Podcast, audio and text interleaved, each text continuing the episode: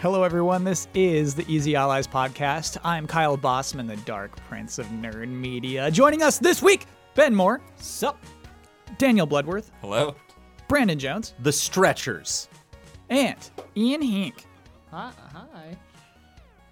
The Stretchers didn't make it to the podcast this week. Jones did everything he could to bring it onto the podcast, but that's it. I'm going to force you to Google the Stretchers. I'm not talking about it. Go ahead and Google that. In the meantime, Jones, if you would, begin correction music, please. Wait, I like this one. Is the joke that they're supposed to be bad, or what's the joke here? No, it's kind of like a dartboard. I really just throw it, you know. Well, you- Yeah, all right. You na- this Jones, this one's a bullseye, dude. I love this. Really? Yes. okay. Okay. You'll hate it next week. I know it. Uh, Sure. You'll be over Uh, if a Splinter Cell game took place in 2050, Sam Fisher would be 93 years old. We can still Not do in it. his You can 70s. still I do think it. you could still do it, yeah. Still do it. Uh, so the Command and Conquer remastered game that was announced is Command and Conquer 1 remastered, Red Alert remastered, Hmm. and then Covert Ops, Counter Strike, and Aftermath expansions all bundled together. Uh, the first te- gameplay teaser came out last month. How do you remaster FMV? Is it possible? You don't. can you? I guess. Yeah. It's still going to I be mean, a it very, very depends low if you have resolution. source material. I wonder. We're reshooting it. Oh, I wonder if they do. so yeah, great. Like when Yeah. they put Seinfeld on TNT, like maybe. HD Tim Curry, just like. But that's mean, not Red Alert. That's that like- depends what they shot it on, too. Yep. If they shot it on film, then yeah. Was Seinfeld TBS very funny? Yeah. Okay. TNT is like the serious one. Speaking of TNT, that's where Right. Shaq works, not uh, ESPN. oh, nice. Shaq. Yeah.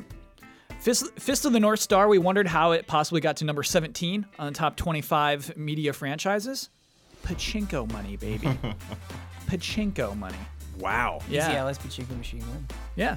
Uh, someone s- on Twitter sent uh, basically a, stream. a breakdown of how most things make their money. Most things make their money entirely from merchandise. Yeah. What's funny is that was the same graphic I was looking at. Oh, I that's just- funny. I just didn't want to go through every, you know. That but it- graphic It's is really good to look at. Awesome. Really cool, yeah. I was transf transfixed by that when I saw that on social media. Real good. And then it turns out Call of Duty is number 26, so it just didn't make that graphic. Oh, funny. Yeah. Uh, and corrections music, please. You need that Call of Duty merch. Needs more merch Pachinko. or, or Pachinko. Think about it. Do y'all remember my favorite way to start a podcast? Corporate shakeups. Corporate shakeups. Yeah, baby. Corporate shakeups. Yes! Woo! All right, let's get into this. Wait, wait. You got to play play the song. You didn't play the song last time. I figured people are sick of the song. No, that's the have to best play the part. song. That's the best part of corporate shakeups. We is live the for- song. Okay. Corporate shakeups and the song. All right, all right, all right, all right. Here we go.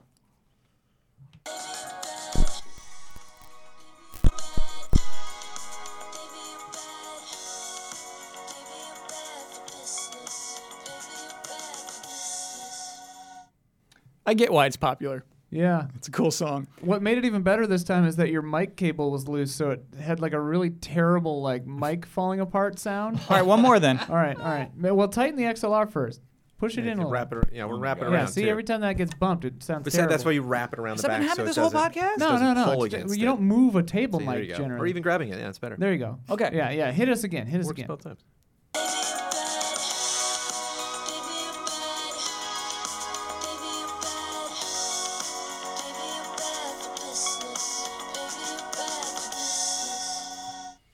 I always liked how she says business. Business. Yeah. I never actually even What, what is the line? noticed what she said. Baby, you're I just bad for grouped- business. Maybe you're bad uh, for business. Baby, you're bad. Yeah. This is why this is so much better than game announcements, though. Corporate shakeups is the best theme song. Yeah. The game announcements theme song is just not as good.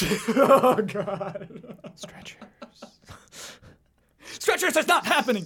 uh, Herman Holst, we may all remember, uh, formerly of Guerrilla Games. He was the co-founder and managing director Yeah. of Yeah. Guerrilla Games. Uh, it's a name that I was not familiar with before Horizon. t- I would say. Oh, really? Yeah. Uh, you know, I, I- I didn't dig deep into Guerrilla Games. They kind of just seemed to me to be uh, uh, the Killzone studio. and Basically, that's what they were. Yeah. Uh, so uh, the the the journey this studio has had this generation, and the studio this very particular person has had in this console generation, is he's ending it as the head of Sony Worldwide Studios. It's pretty neat. Yeah. It's pretty neat. Uh, go ahead, Ben. I had nothing to say. Oh, okay. Uh, As- p- position of power. Yeah, and so like I think that I think it's partially Horizon Zero Dawn, but I think it's also partially uh, the collaboration with Kojima Productions on Death Stranding is the reason why this person was selected. The engine. The engine Decima uh, was used for uh, Death Stranding, but apparently also like uh, a, a bunch of people from Guerrilla Games worked on Death Stranding as well. Uh, and so I kind of think like that collaboration, Mm-hmm. that high profile collaboration, makes this like a high profile upgrade. You know, uh, we're putting this person as the head of Worldwide Oh, Studios. for him? Yes. Oh my goodness, yeah. Because he never w- talked about being interested in a position like this. Like, does that Right. No, it's always been. I'm even excited like I got some into this interview or game. something? I Yeah. wonder if like because we you know don't do any honest to goodness reporting here at EC Allies. We just like to talk about things, but Yes. like I wonder if people who are like trying to get scoops on that were like. "D- Is there some some tweet from like 2014 or something where Yeah. you're just like, eh, you got a good job, Shu? Yeah, I would really like to be the boss. Yeah, I don't think I saw that. Is there any story for Shu being Japanese at this Japanese company, handing it off to someone who has a nationality that I'm completely unfamiliar with? Where is Gorilla lo- located? Uh, Jones, there is a scoop here. Uh, it's so funny you asked that question. I'll bring it up because Jim Ryan was so excited to talk about how he is European. Here we go. this is really funny. Uh, so, speaking to GamesIndustry.biz, PlayStation CEO and President Jim Ryan said that Holst's appointment will prove Sony is very much thinking globally as it moves into the next generation. Herman is a European who will be taking one of the major offices at PlayStation, he said. I think everybody in Europe will be thrilled and happy and proud that that is happening. Thank goodness, bringing Europe back together because Europe's really. It's so oddly devoid of an actual country. That's like- Yes, you know, it what's- is. you know what that reminds me of the beginning of Resident Evil 4. It's one of my favorite things about E RE4. RE4 just starts and it says Europe. I'm like, cool. Probably close to Spain, but maybe not. Not good enough. Uh, Amsterdam is where Guerrilla Games is located. Ah, uh, Um, my head said Netherlands. But it's yeah. Worldwide Yeah, you- Studios yeah, is you nailed it. officially his his uh, right head of Worldwide Studios. yes, yeah. So uh, y- just again, it's just again, you know, n- not only a Japanese company, a massive Japanese company. I don't know, super ignorant as an American if that's a if that's a big deal, if that's unprecedented or, um, yeah. Uh, so, yeah, I think it is. I Who think. was before Shu? uh, ooh, good question, Very Bloodworth. good, yeah. I don't know. Um, I don't know. And what is made clear uh, through that games industry article, but also the interview they had with Jim Ryan recently, is it's part of the globalization of Sony, right? We talked about it when Sean Layden disappeared. Uh, it was basically, uh, by the way, I checked his Twitter to see if he's like, hey, I miss you, PlayStation Nation, you know, nothing like that. But he retweets Concrete Genie a lot. And I find that the sweetest thing. So he still never said his goodbye. Yeah. You know, Gio Corsi like said Wow. his goodbye. He wrote some really nice tweets and had images. Yeah. I was kind of hoping you were saying like he he he retweets like Sea of Thieves. Game Sims call. Yeah, big Luigi's Mansion fan. For Seems some pretty reason. I cool. don't know why. Uh, yeah, but no, it's just like a, like a ten concrete genie retweets. It's like the sweetest, nicest Fly thing. fishing somewhere, man. I love Yeah. it. Uh, yeah, so maybe we should talk about Shuhei Yoshida as well because uh, he had an entirely new position created for him, formerly head of Worldwide Studios. Uh, his new t- job doesn't have a title. Yeah, that's why I was like, uh, he's he's doing something else, but he didn't give a name. Good guy. So uh, what- the press release, Blood said he will concentrate on our diverse community of independent developers, ensuring they have the tools, technology, and services to reach PlayStation's large community of gamers successfully. So he's staying in Sony then. Yeah. Yes. Okay, okay. Yeah. Uh, but as part of an indie initiative, which Sony currently doesn't have, and which Yeah. I would say they're They've kind gone really weirdly full circle, I guess, now this generation. Because like we started out with like, like what was it? Uh, I Heart PlayStation or was it what was it called? Something like that. Oh, I think it was like devs. Uh, You're right. There was like a dev initiative for. Yeah, there's iHeart. totally a whole indie thing. Like Yeah, even they, the- they had like their own summer of arcade. Yeah. The the uh, the 2016 E3, the last one before the public was let in. There's like tons of indies all over that booth. Yeah. You know, got, like even guys that were like just making a game like one man team. Mm-hmm. Um, so and then there had been a lot of reports about like Sony's kind of dropped everything indie and doesn't care anymore, and so everyone kind of like flooded over to Switch. Yeah. Uh, now- visibly so, even. Yeah. Now Shuhei's like, hey, we need to get back on this. Blood. Jim Ryan has a, a response locked and loaded for you. Okay. because games industry said so. They're like they, they're like, hey man, what's going on? I feel like Jim Ryan and Bloodworth are in a conversation. Right now. I get this a lot. He said to Bloodworth, we we feel that it's not a question of us coming back to the indies because we feel like we've never left.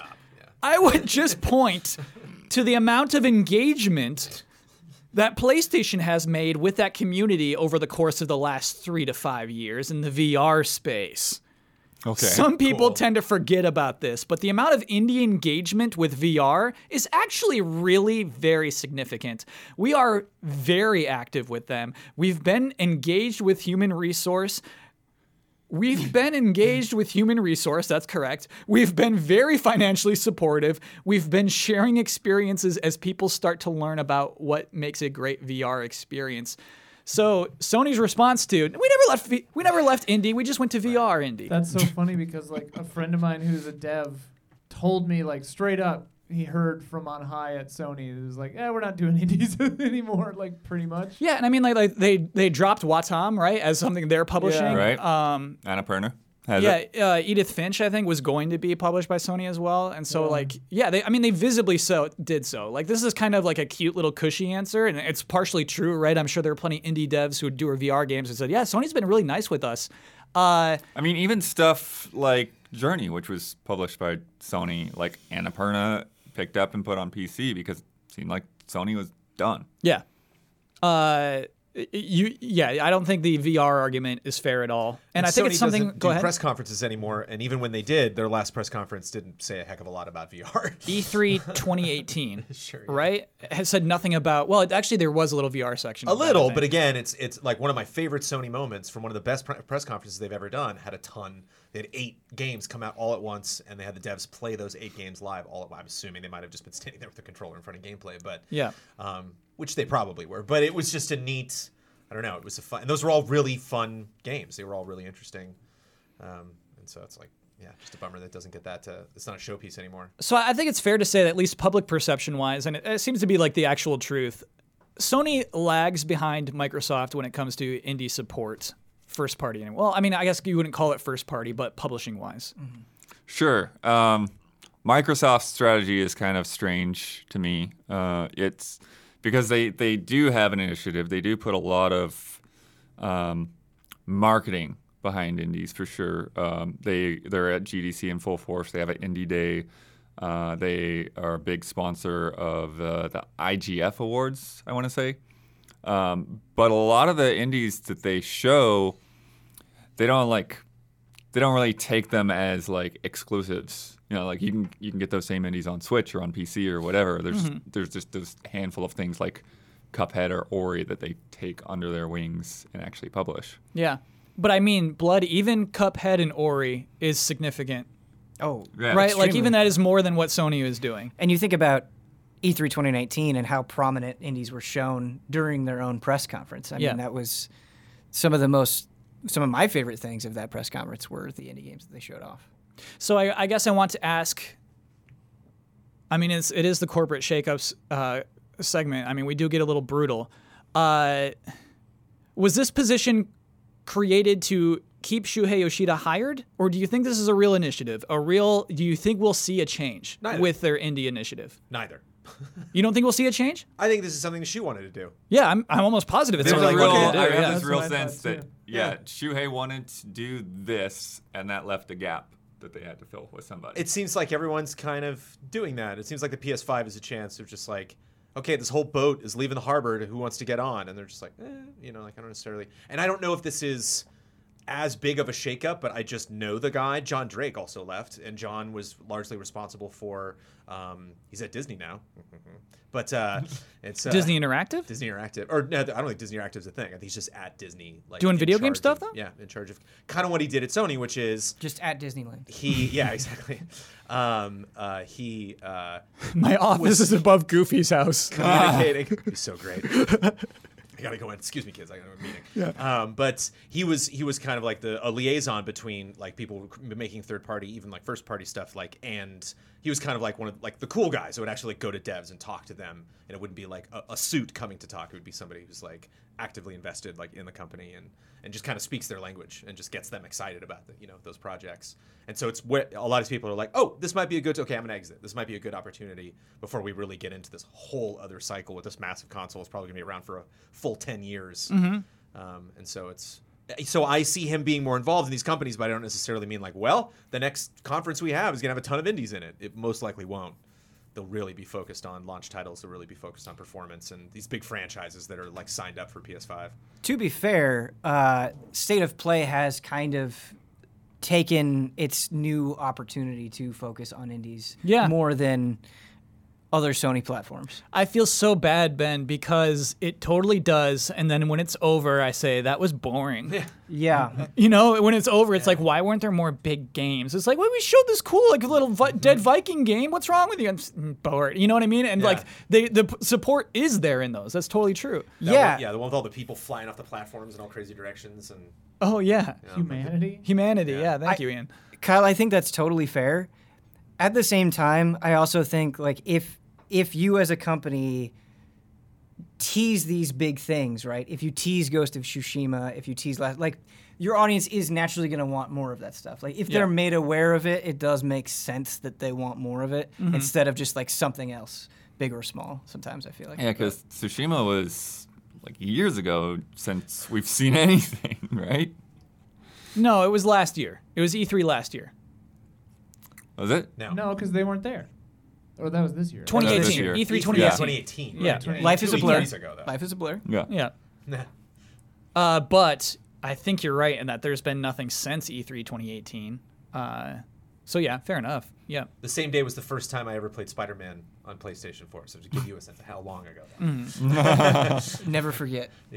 Uh, so yeah, Jones, I think uh, your theory right now is actually uh, uh, shared with uh, GamesIndustry.biz. Uh, the article they wrote up about the globalization of the company kind of suggests that some parts of the company are getting less power. You know what I mean? And basically uh, becoming redundant almost because the way that they want to market things and develop things is uh, every region at once, as opposed to, okay, here's what Sony Europe is doing, here's what Sony America is doing, here's what Sony Japan is doing. Uh, uh, Jim Ryan said that Spider Man was the first proof of this, that Spider Man had the same marketing campaign in every region, and it worked, right? And so they, like, that, that is their plan going forward. It's also Spider-Man. Like I wonder how Yeah. like I Judge wonder how the that- two do that. Yeah, I wonder how that would work with something that isn't tied to one of the most globally successful. The next one he brought up was Last of Us Part 2, which I think obviously is going to be another instant success, but will it be Spider Man level? Will it be the next best selling exclusive all time for Sony? Does this mean that Ratchet will have the same eyebrows around the world? Does he not currently? I think it gets different eyebrows in Japan, right? Yeah, yeah. It's a Kirby situation. Yeah, blood. This is what that means, dude. They're gonna have to like find some equilibrium, man. They're gonna have to find like it's gonna be a little thicker in the U.S., a little thinner in Japan. They just remove Yeah. his eyebrows. You know what? Yeah, you, I can't Take, take it away. I can't take these meetings anymore. Take them off. Okay. We'll see about that, Bob. Googling ratchet eyebrows is really funny. Yeah. Because, yeah, it's, I don't know. What does it look like when they're gone? Uh, Did anybody yet, yet Photoshop? What The, does it the look game like? doesn't come Mm, up. Yeah, It- Ratchet, no the- eyebrows. The, like, the slur for, I don't know what, I get, does ratchet mean, like, I don't know. I not- can't keep not up with slurs, classy or man. whatever, but, like, it's all just, like, like, that kind of ratchet, you know what I mean? yeah, I get that now. I, I don't really know how to describe it. googled ratchet. I, I googled ratchet eyebrows, but Yeah, yeah, okay. now I see them. Yeah, they're huge. In We we just need a live feed of your internet searches, Yeah. like in a little box. No, not, not safe for Oh. work. Uh, before we move on, uh, I want to do a fun little game. I'm going to test the knowledge of this panel. Uh, the world, Sony's worldwide studios is, uh, and the, it's weird. In the GameIndustry.biz article, it said 14. Uh, I went to Wikipedia, it said 15. So there are between 14 and 15 actual studios within Sony worldwide studios. Didn't the press release say 14? Oh, that may have said 14 as well, then, yes, because that, a lot of that article came from that. So then there's one that Sony is not proud of that Wikipedia mentions. I don't know which one it is. but let's see how many of these these 14 Okay. or 15 studios we can think of. Insomniac. Oh, you just want to. Yeah, Insomniac's new. Yep, they just got it 2019. Insomniac's one of them. Naughty Oh, Dog, Naughty Dog's in there. Guerrilla Games. Yep. we got Sony Bend. Yes. we got Japan Studio. Yep. Um, obviously Sony Santa Monica. Obviously, Sony Santa Monica. Well, I heard it's Or still just Santa Sony. Monica, right? Yeah, Santa Monica Studio is what it's technically called. Yeah. Okay. Yeah, maybe they changed that. Do they have any slightly. other cities? Yeah, now I'm like having a harder time thinking about. What if they have other cities that start with S A N? Santa Cruz? No. It'd be San Diego. Oh, yeah, yeah, Love San San Diego. Diego. And this one's really hard. This one I would have not have known. They Because they're have- just doing like MLB now, right? yes. I think they previously did that like free to play online game, and I think they might be working on something else. They but did like yes. Mod Nation. Yeah, yeah, yeah. Yeah. Nation Racers. Oh yeah. This one I did not know about San Mateo Studio, and I looked at what they do. It's only support for other games so far. Is Okay. basically for many many years they just support other games in development. I'm guessing that there's probably other Japanese studio that are not Japan studio. Yeah, here's a weird one. Forward Works. They only do mobile games that mostly only sell in Japan. Okay, I don't know them at Oh. all. Yeah, or yeah, yeah. yeah. We have never had access to any of the games from Forward Works. Media molecule. Yeah, baby, nice, Oh. good pull. Nice. Nice. I, I- wasn't sure if they were actually Sony. Yeah. Yeah, that's first party. That's Worldwide Studios. Is Naughty Dog? We said that. one of Yeah. them? Oh, you said that one? Mm-hmm. What about Naughty Dog? Naughty Dog's in. Ah! Naughty Dog. yeah. Yeah, yeah, We yeah, did it. yeah. Baby, yeah, They still back. making games? Uh, another one I never heard of before. Manchester Studio. Oh, I have heard Manchester. Yep. You They- have heard of They it. did the VR games, right? They've helped with the VR games. Yeah. So it was London and Manchester who did Oh, the, mo- Lo- the mo- so- London and Man. Okay, got it. um. So, yeah, nice. So that London's the o- other one that we haven't said then. I think you said London. Did someone not say London? Oh, not okay. say Sorry, London. sorry. You for busting gave it that one. up. I gave it up. Okay. Uh, there's a couple of two more huge ones, and then one that's like a really cool obscure new one. Two more huge. Like my ones. I, sons. I couldn't get any. Let's let's think of Not something I thought we were Sony's biggest franchises, best-selling franchises. I- I, Killzone. I, know exactly. Resistance. I Th- know those are good. exactly what you're alluding to, and I'm blaming. Oh, Infamous. Polyphony. Yeah, baby. yeah. Yes. That's why Yeah. I, I knew Gran like there's Turismo, yeah. other Japanese out there. Yeah. Yep, yep, yep. Okay, and then we got another one. That's another huge one. Yeah, we I- just talked I- about this game. We haven't seen it since E E3 2018. Oh, Sucker Punch. Yes, Yes. Ki- I yes. feel like I've that was said another that one name, that I was like, a are they hundred actually times, owned by Sony? and or I'm not? just yeah. in the moment blanking on it. All right, and then It the sucks last so one. much. This is really fun. We talked about it kind of recently on the podcast. We said, is this studio going to be known after they publish this game? Sean Layden loves them. They retweet them all the time. I don't. I don't remember know the the name of the concrete- concrete. I don't Chinese remember. That's what I'm studio. wondering is Yeah. if like, do we have this name memorized yet? No. Pixel Opus is the name of the There it studio. is. Yep. But they're they're owned by Sony. Yes. Uh, and what's Interesting. weird is they're in San Mateo, so I wonder if the difference, the discrepancy between the 14 and 15, I wonder if Sony San Mateo is Pixel Opus. I wonder if that's the same thing. Hmm. Did you mean to say Shuhei Yoshida, not Sean Layden? No, or Sean- Do they both tweet him all the Sean time. Layden keeps tweeting the the Concrete Genie stuff. Oh wait, and he's never said a goodbye. yeah. Oh Yeah. It's what? Crazy. It's, It's crazy. crazy. It's like there's a That's bunch so of weird. like Concrete Genie, and then there's just one tweet who's like, I think Crackdown 3 is pretty good. It's wild. you got to go see it. Uh, before we recorded the pod, this is I'm really excited about this podcast. Look, I'm the Dark Prince, baby. what, what are you the Dark Prince of? Nerd Media. And as the Dark Prince of Nerd Media, I was totally prepared to just skip right through the Blizzard stuff this week. But Bloodworth made a good case. This isn't the Dark Prince of Nerd Media podcast. It's the Easy Allies podcast. I can't speak for everybody. So I want to cover I want to cover it. I want to have a little discussion about it. I want to start with that apology. Uh, I got some quotes from it. So basically, last week on the podcast, we're like, "Hey, w- we'll talk about it if they have a good apology. If they have like, a, if they have an apology, I can't wait to talk about their games." The apology. I'm leading the panel here as moderator. I'm doing a bad job. Apology sucked Yeah, it wasn't good. apology like boned it. It was the first part of BlizzCon. It was for the first part of the opening ceremony.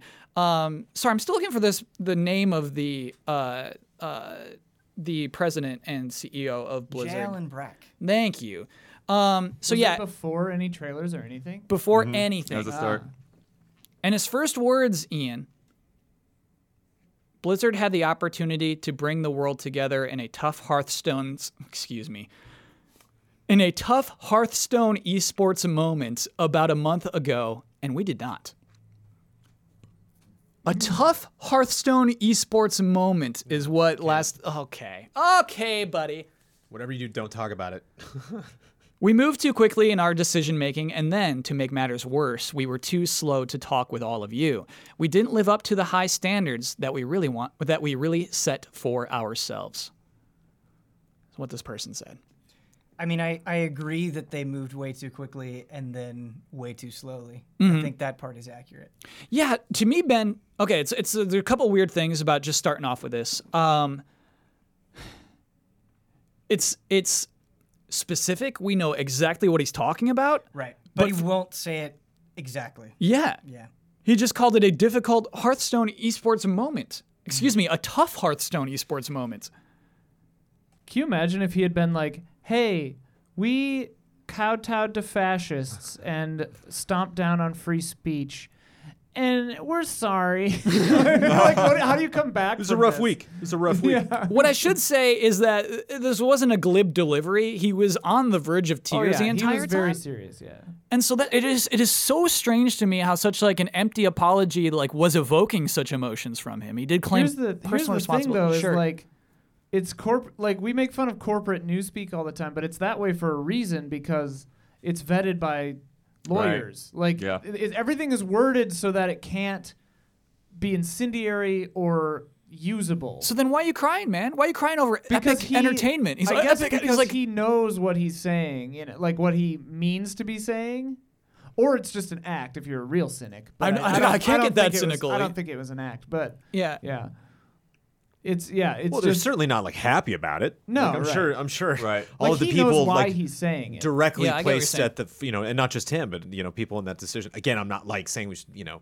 let's heap up a ton of sympathy at these people, but like, I'm sure you know, in his position, he can be scared about this scenario and nervous and can probably channel a lot of that stuff when making a speech. But Yeah. Yeah, I mean, I'm Yeah. sure. I'm sure it was immensely, like the, the the amount of stress and anxiety that is going on at that studio all around. Like that whole storm on top of like here are these big projects that we're unveiling. Here's how we're unveiling them. Like I, I imagine it's an incredibly strenuous time for en- everybody, for sure. Also, It's- public speaking just like yeah, Yes. makes sucks. you feel emotional. Oh, sure. yeah, absolutely. like you could start crying just talking about like new skins or whatever if you're just nervous, you know, I cry on this podcast all the time. like a, a little too frequently. yeah. I'm the Dark Prince. just, yeah, true. just weeps through podcast halftime every time. Yes, excuse me. Like I do want to make that clear. I don't want to make fun of anybody for showing emotion and almost crying. Right, crying is not bad. Uh, to me, it's it the the the the emotions didn't match the speech. I guess when I read when I read the transcript back to the video I just watched, it doesn't match. You know, it's it's and I guess Ian's case is the thing is like, well, this was the script that was written, but he was still feeling those feelings. Yeah.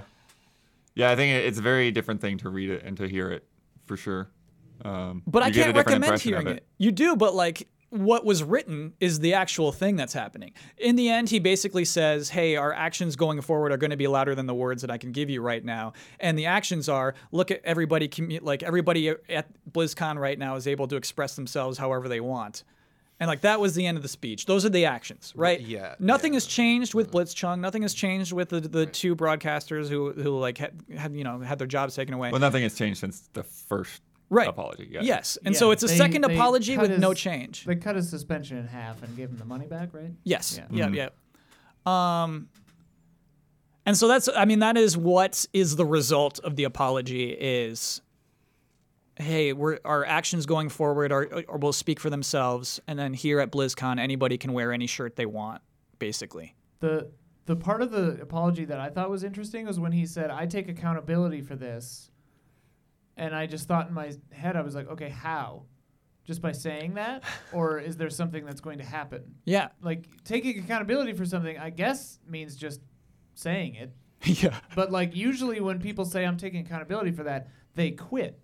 Yeah. And I mean, it's not. This isn't maybe this guy's fault. I don't know. That's why this issue is so bizarre because we don't have anyone to blame. Right. I You think know? that's the thing is he yeah, he doesn't want the blame to be put on whoever made the decision. He just like just put it on me. Like I'll, you know, like if you want to be upset at somebody, be upset at me. Don't be upset at the rest of our developers that didn't have anything to do with this, et cetera, et cetera. yeah. Like, don't be mad at the uh, Diablo 4 devs because Yeah, the people that have been you know putting you know 20 hour days in or whatever that haven't even you know didn't know that this was going on. We didn't really discuss this before though, but like I think one of the things that I didn't realize until I found out it was happening, a lot of people were like, "Oh, here we go, it's about to start," and I was like, "Oh, that's right. Here, all right, I, I have to tune into this. I'm curious." Oh, so you watched this live? Is yeah, um, was like what he was saying, where he's like, "What the."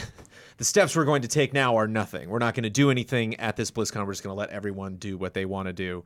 I like didn't even think about it until that moment where I was like, "Oh, how wonderful would it be to have part of this you know, uh, maybe it doesn't even have to be today. Maybe it can be some panel in a couple days, but just something that actually talks about this, actually does give a platform to people to discuss this issue. Yeah. Which is why the fact that he can't even mention it by name specifically, he can't even say China, the, the name, you know, it's not even, can't even say China in, you know, his speech is like, wow, you know, people in his position, which is why I was kind of talking about coming from the executive out, you know, showing up at BlizzCon and stepping out of that stage and like seeing, you know, his audience like doesn't realize not saying China's a big deal. Like they don't. Yeah. That's not a red flag that comes up when the that when that piece of you know. Uh, that Google Doc's going around, you know, at the company, and they're like, you know, trying to pick the absolute best words, and like, you know, was saying lawyer up so that they don't, you know, um, shoot themselves in the foot um, that doesn't seem like that's going to be that alarming. And that was like the first thing I saw when this was trending. It was like one of the first tweets was like, "Wow, he made it through that entire thing and didn't mention BlizzChunk's name, didn't mention China, didn't Yeah. mention protesting, didn't even say the word protesting." Like, It was a tough Hearthstone esports moment, and Yeah. that's the best we got. yeah, Uh, here's another weird thing. Another weird takeaway for me is an apology with applause breaks. Yeah, that was super awkward to me. And so I, I don't know if they were planned or not. I don't want to criticize planning the applause breaks because the first one came the first moment he broke up, and it was just the audience having his back. It's like, oh, I'm about to cry right now. The audience has your back. But you got to do whatever you can to not have applause breaks in your apology. It messes it up tonally. sure. I don't think they were like planned. I think he just stopped because Yeah. they started clapping. I mean, yeah, But I mean, the thing with the thing with a, at being at BlizzCon is like these are all people who came to BlizzCon, you know, and by and large, that's Blizzard fans, right? Yeah. So it's like obviously everyone jokes about Bethesda having like paid actors in their audience, like the Woo guy or whatever, but like this is the next best thing, and it's like a captive audience, like they love you already, you know. So like they're gonna be really excited and supportive, kind of almost no matter what you say. I feel like in that room, you know. Yeah, and so that is kind of, Ian. That is kind of interesting because I mean, this is something that Jones talked about just last week. Is you know he likes to see the executives sweat. He likes to see them up on stage, see them live. But in this case, I wonder if the liveness uh, changed the way that the apology is felt. Well, it, it shows what we learned at BlizzCon last year, which is they're not always in control of that show. you know, like that, is- the, the, their audience can you know step up, and that enthusiasm, like that's a that is an enthusiastic fan base. That's a loud fan base. That's a fan base that's kind of encouraged to shout for the horde. You know, like they're Yeah. they're And it encouraged to was- speak up. It was well mic'd. Yeah, Oh, the audience. You could Yeah. hear the like you could hear the audience. I mean, I don't That know was probably all space. set up months ago. I mean, Oh, but yeah, yeah. Just the But- reaction shots of like people with elf ears going like, "Oh, that was so good." It's just like, "What? yeah. Ah, he killed it, man. That was so good. this is about epic entertainment. It's like, oh, ah, that's the phrase. They use the phrase epic Yeah. entertainment. Combine Yeah. everybody with an epic entertainment. It's like, what and do you? also, and also just again with everything going on in the world, with everything going on in Hong Kong, with everything going on in China, to come out and be like, we had a hard week. Yeah. it's like, Rough. did you? Kyle, I don't know if you uh, saw the PC Gamer interview with Jay Allen Brack. I as did well. not. No.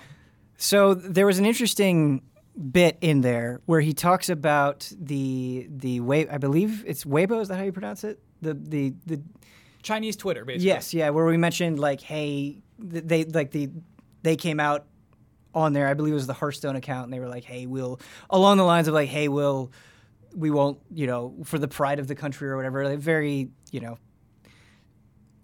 interesting tweet. He was like, in China, we can't operate those games. NetEase did that, Yeah. and we wouldn't have approved that if they did if they had asked us to send that. Like, kind of just saying like, hey, they did that on our- on their own. That wasn't us. And I think that is interesting context. Like, I'm glad that I, I have that information. But at the same time, it's a little bit weird to me, I guess, thinking about it when it's like you get up there and you're like, we accept accountability. And then it's also like, but hey, that part wasn't us. I don't know. I just. yeah. it's it's like there's ownership and distance at the same time with this apology, which is very strange. Like it makes it feel v- like a very odd tone, and I I don't I don't know. I don't know. I don't know how to feel about it. I don't know how to feel about all of this. Well, and it's it's it's issues like this that make me think about how in its infancy humanity is with like technology like the internet and new kinds of international business ethics and stuff like this because like Blizzard wants Chinese money and Chinese money is better than American money just based on volume, right? Like if you're if you're firing on all cylinders in China and India and other Asian and European countries, you kind of don't even need America, right? Like just by pure financial volume. And I mean, I'm not an economist, but like it seems to be the case. And so it's like they're not going to do anything to piss off China in their apology. They're just going to try to do as much as they can to calm down America because we're loud uh, without alienating their actual new international interests, you know? And them saying stuff like, well, we can't control Chinese media is true because they can't because it's so insular, you know? But like, they also don't care, I think. You know what I mean? Like, they just want that money.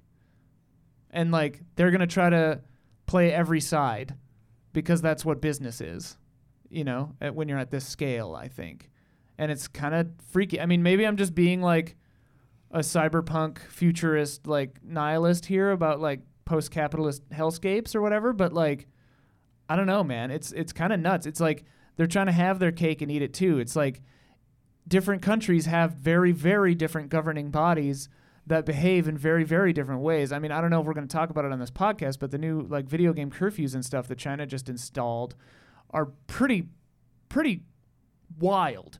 And like if something like that happened here, there'd be riots, but over there that's just how it is, you know? And it's so nuanced and complicated that for a business to make all sides happy is nearly impossible. So I think what what what we're going to see going forward over our lifetimes is like every business is either going to try to just keep things really quiet or they're just going to have to settle with keeping everyone kind of like mildly annoyed but tolerant because then that's how you make the most money.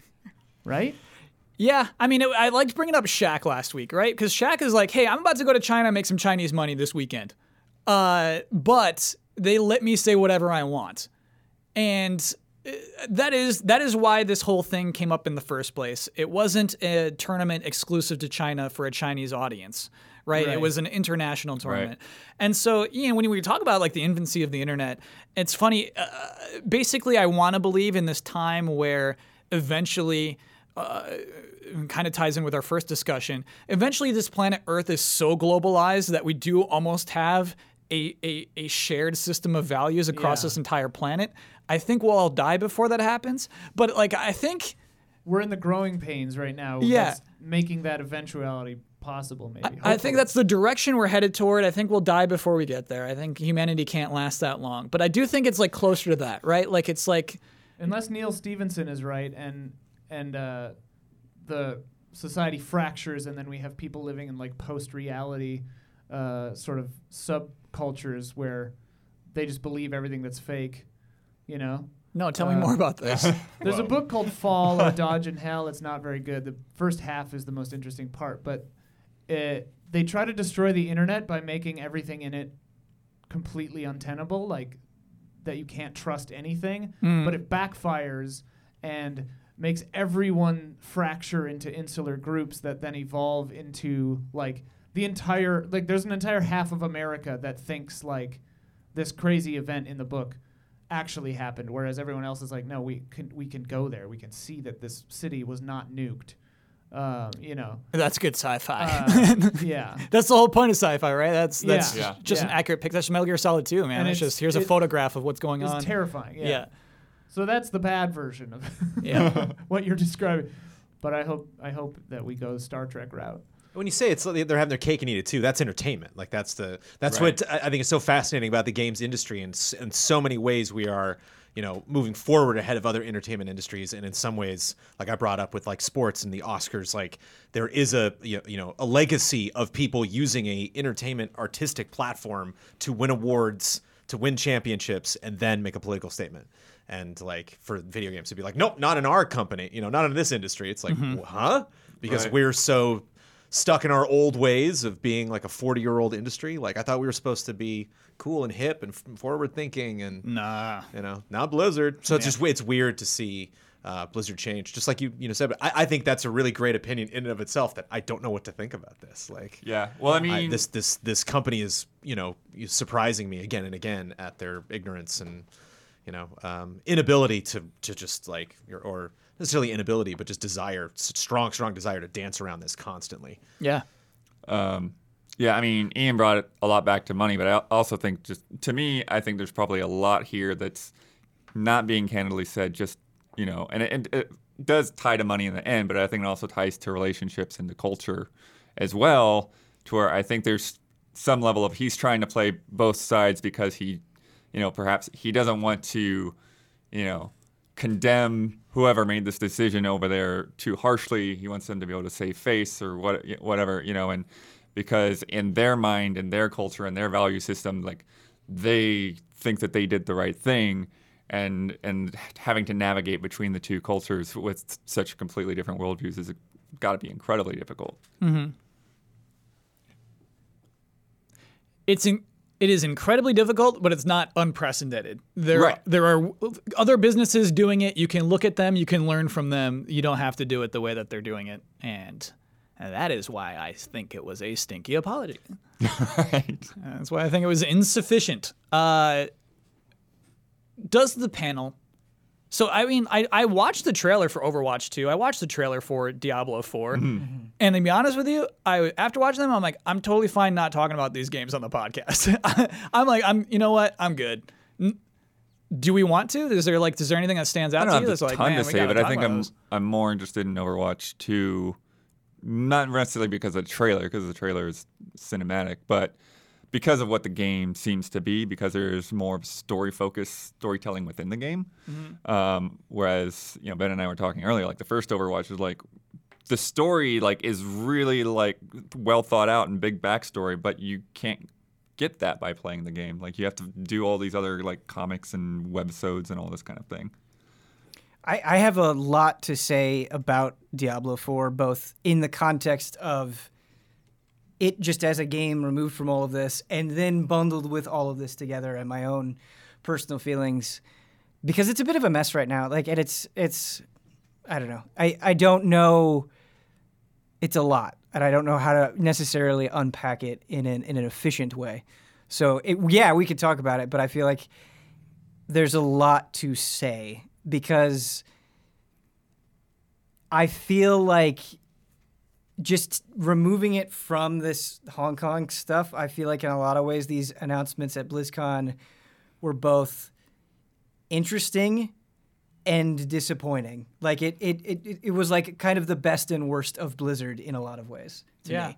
Uh, where like do I, I i think it's an interesting idea in the case of overwatch 2 to extend the olive branch and say hey if you don't get overwatch 2 you get all of this stuff but then you think about it and you're like well if i'm paying for overwatch 2 like i'm not convinced that there's a lot here like push, which is the which is the pve story missions Right. and push mode and it's like this doesn't seem I don't know. I, when, like when you announced Overwatch, it felt like, oh my god, like this is so out of the box for Blizzard. This feels so new and exciting, and not th- like nothing about Overwatch Two screams new and exciting. Yeah. I want PVE missions. I think that's a good thing. I'm not necessarily saying what they're doing is bad, but it's weirdly not exciting. yeah. It's it's to me it's sort of like why is it not Overwatch 2.0?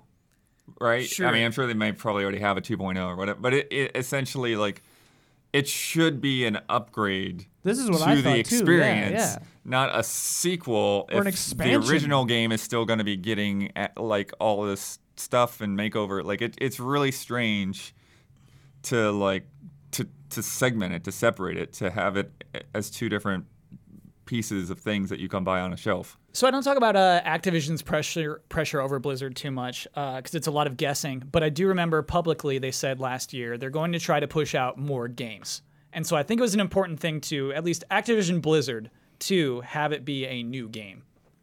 That's so dumb though. Like if if it's only a new game because Activision wants another SKU, Yeah. like that's so silly. Where, like if this stuff was planned as being an add-on, but now it's only another box because Activision wants to make another 60 bucks out of it. It's it's It so doesn't- weird. I mean, I don't know how far back it would go, but it sounds like it's been planned as Overwatch 2 for quite some time. They even apologized for the state of Overwatch right now, saying, hell, we've been working on Overwatch 2 so much. That's why you haven't had so much great stuff in Overwatch. like, it's just Funny. bizarre. Man, But w- I just feel like with the kind of announcement that they had with Overwatch 2, I, I think I don't know if hungrier is the right word, uh, but I, I feel like with another company, if if they had the kind of announcement that they had with Overwatch 2, it I feel like there would be like a and it's coming soon, but it's not. it's not Diablo Four is not That's- coming soon.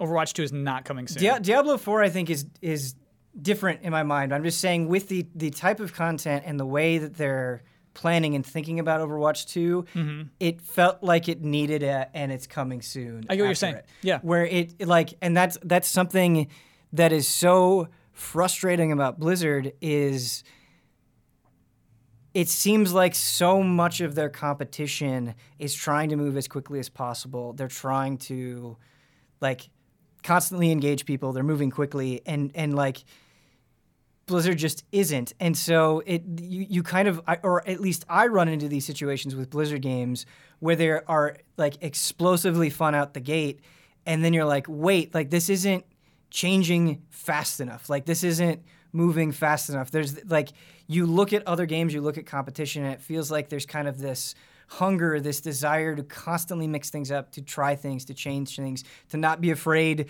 to even like break things and just with Overwatch, it felt like it slowed down. With Hearthstone, it just felt like it, it became this glacial pace. And like you would have something exciting happen, and then it would be this kind of dead zone. And it's just like they they feel they feel like sometimes they're maybe operating to their own tune to their own detriment. Right. well, I mean, it sounds to me from some of the stuff I was reading today that that they've iterated a lot about Overwatch, Right. but they've been afraid to actually release it to the public. Right. They're like, oh, this mode is, you know, it's cool for a bit, but then it gets stale, so let's scrap it, you know, and then try another one. Oh, then not scrap it. And it's, and it's just Right. this weird experimentation behind the scenes that nobody sees is happening that just ends up on the cutting room floor. And to put the, the shoe on the other foot, right? Like they have built their entire company on that philosophy of like it's we're not going to release it until it's good. And and so like I it it, it on some level I get why they have the thought processes that they do, but just with Overwatch 2 and its own success and kind of the momentum that it has, it it feels sometimes from an outsider's perspective weirdly out of step with the way other games are building momentum and how they're talking to their audience. It's so strange after Rocket League and League of Legends and Fortnite, like they're they're bothering with the two. fair. Yeah, It's like it's gonna be weird. It's gonna be interesting to see it perform. It's still Overwatch is you know a very popular franchise. It's just like Do we think a year from now they're going to be in a better spot? Do you think a, a year from now they're going to talk about Diablo 4 and Overwatch 2 again? I'm afraid they are. Like, there's a part of me that feels like they're making these announcements because they have to have an event every year. I mean, to be frank, Kyle, oh yeah, that's what BlizzCon feels like now. it feels like they're in a much better spot just because they announced Diablo 4 and Overwatch 2. Yeah. um, which like that that's something that I want to bring up, and it's it's like I, I'm not I am not sure how to properly express it because I haven't even started my own feelings on it, but like. I agree with you. I thought the apology was bad, and obviously, I thought the incident itself was handled horribly. Like, but there's definitely a huge part of me that also really wants to play Diablo 4. Sure. That sees people talking on stage that get excited and passionate about the game who probably had nothing to do with that decision and that resonates with me and so it feels frustrating like those two impulses feel frustratingly contradictory to me um, Well, and it's for me, it's funny because by a you know immense margin, as in like don't care about it all and love Diablo. Diablo is my favorite of the Blizzard, all Blizzard franchises, and like this one, it's so funny because Diablo, kind of what you want is just more Diablo, but when you just see more Diablo, you're like, oh, all right, it's you know, because like for me, their CGs are always incredible.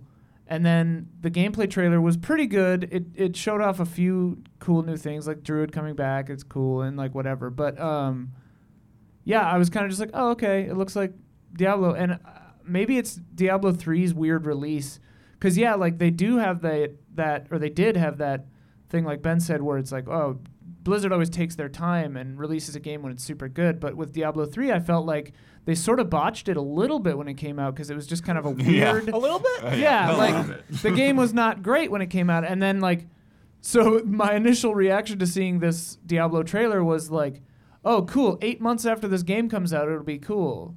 Like it'll be good, you Yeah, that's know. fair. Which is just kind of a funny thing to think about a sequel I've been looking forward to for years, you know. But uh, Um, since I don't have that much experience with Diablo, Ben, do you, Yeah. do you buy into this talk of it going back to the Diablo 2 roots? Do you feel like it, it's They always say capturing that, the, the way they Um, claim? So I I I like the way it, it looks, and I think I think, I mean, like, metal and demons and stuff is just kind of my jam by itself. But removed from that, I think there is value, and I, I think if you look at kind of the way Blizzard games have looked for a long time, uh, since the explosive, overwhelming dominance of World of Warcraft, there has been kind of a similarity in style, where it's like we're kind of taking this base and changing it a little bit. And it didn't feel that way as much, I think, before the explosion of World of Warcraft. And I am definitely overgeneralizing and oversimplifying, but I think there there is value in the direction that Diablo 4 is taking because even just watching that cinematic, you're like, "Oh, th- like this is actually like kind of fucked up a little bit in a way that it feels like we weren't going here before. I'm not saying it's like crazy or anything, but I, I, I think there is some value in just that aesthetic difference on its own.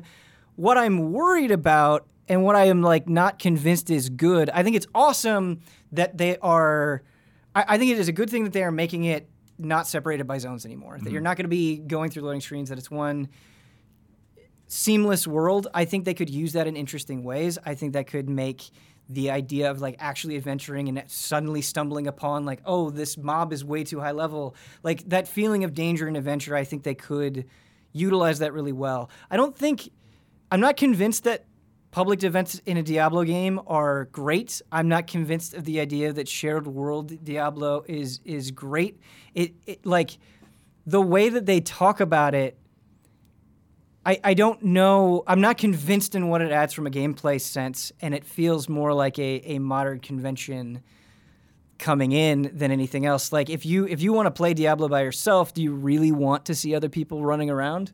I don't know that I do. Like it's kind of nice having the choice of if I want to play with people, I get to choose when I play with people. If I don't, I don't.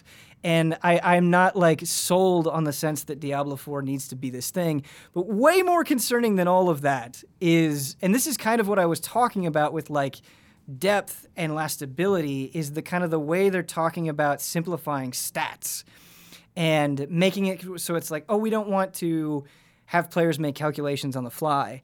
And it's like, okay, are you m- removing options then? Like, I don't, I don't want, I don't want to just like be playing Diablo and and have it be like, oh, well, this is just better, so I equip that because then it's not interesting. Like, I want you to sell me on the fact that like when I'm getting gear, I am actually gonna have to make interesting decisions. And it's funny that like this conversation is coming up because I've been getting really into Path of Exile, Oh, and yeah, yeah. why I've been getting into Path of Exile is those decisions are happening all the time. Where like I have to sit there and look at gear and be like, do I actually want this? I don't know if this is objectively better.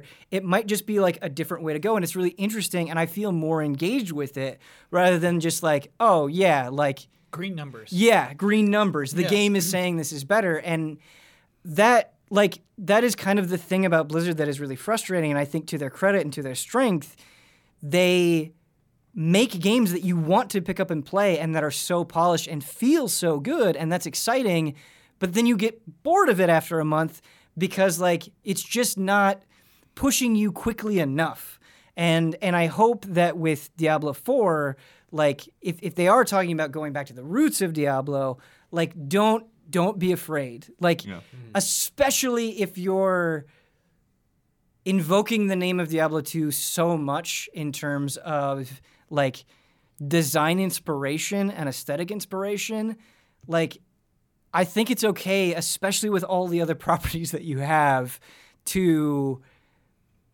maybe make people a little confused or maybe like, like, like immediately know what to do or like dare to challenge people. Like that's that's the kind of stuff that that I think I would like to see. It's probably not going to happen. Also, I hope that the story is actually like interesting. Yeah, yeah, man.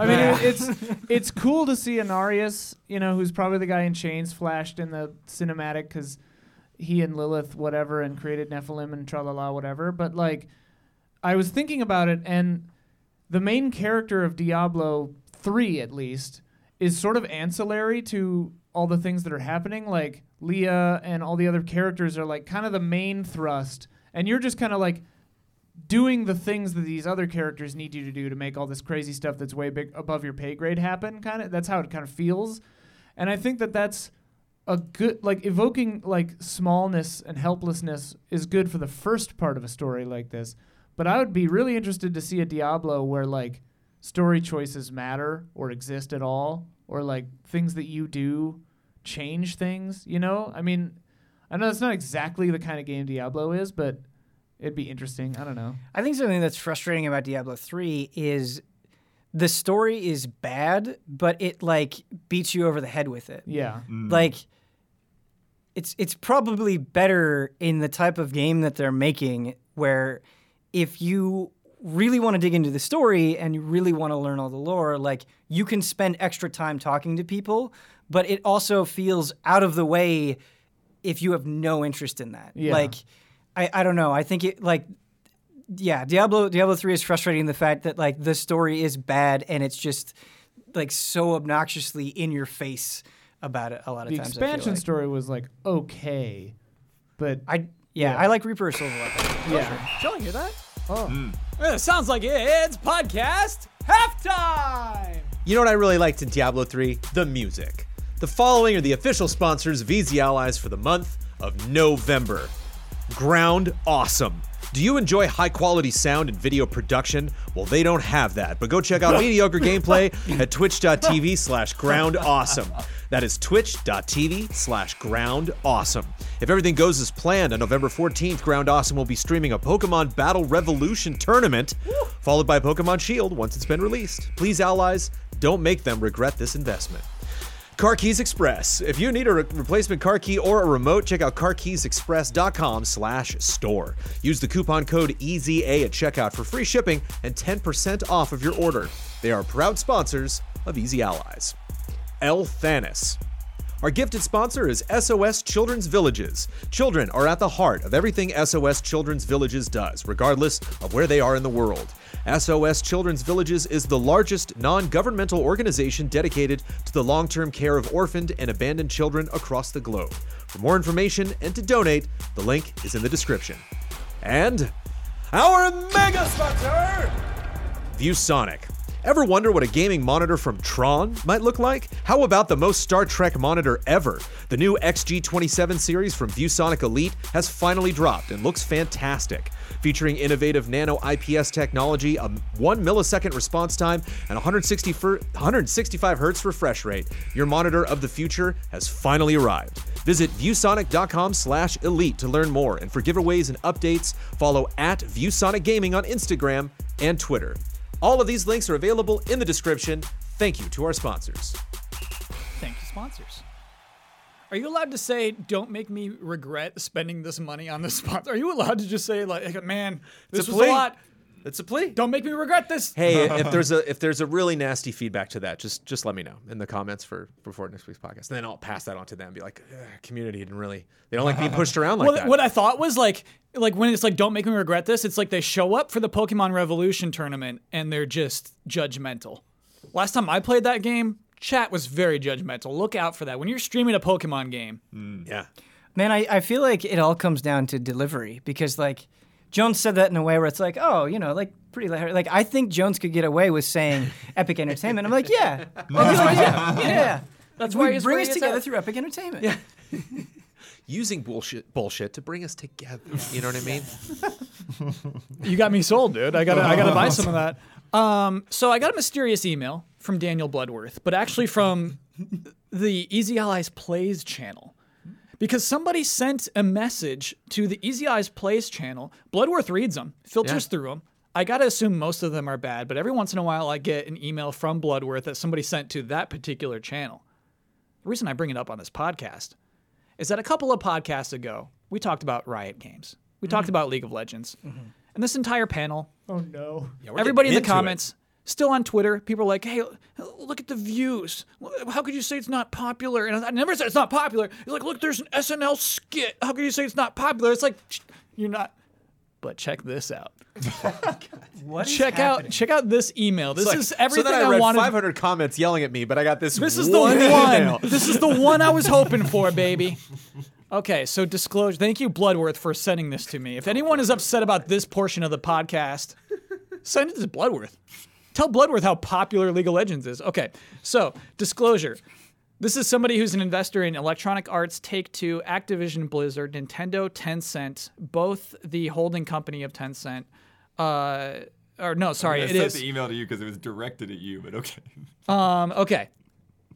Riot is, unfortunately, as a shareholder, not in its own league. This is the revenue by year 2015, 1.6 bill. 2016, 1.8 bill. Nice.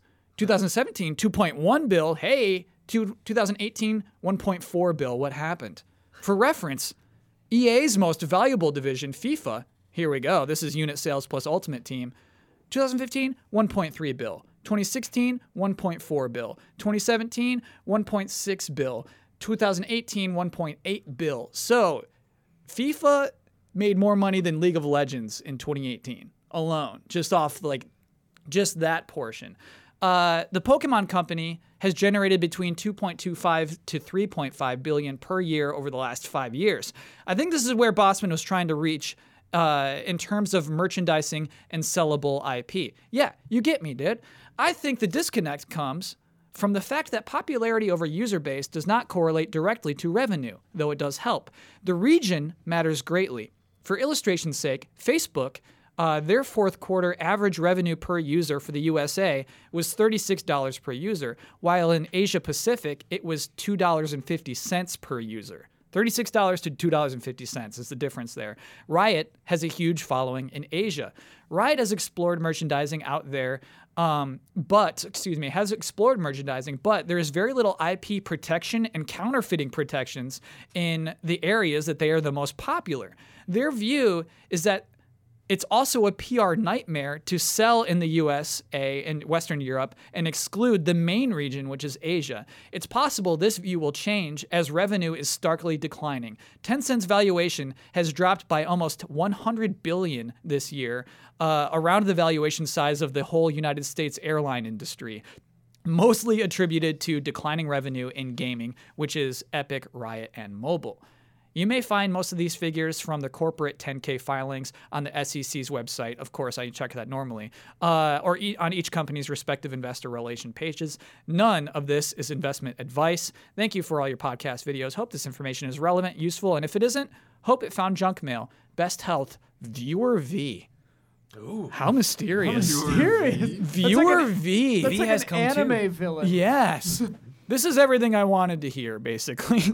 uh, but no, I think that is interesting. I think it's basically, hey, yeah, they can get, they can be the most viewed esport, but it's still harder to make money in the Asian markets with your merchandising. And when we looked at the globally, you know, the most successful uh, media franchises of all time, so much yellow there. So much of that was merchandising.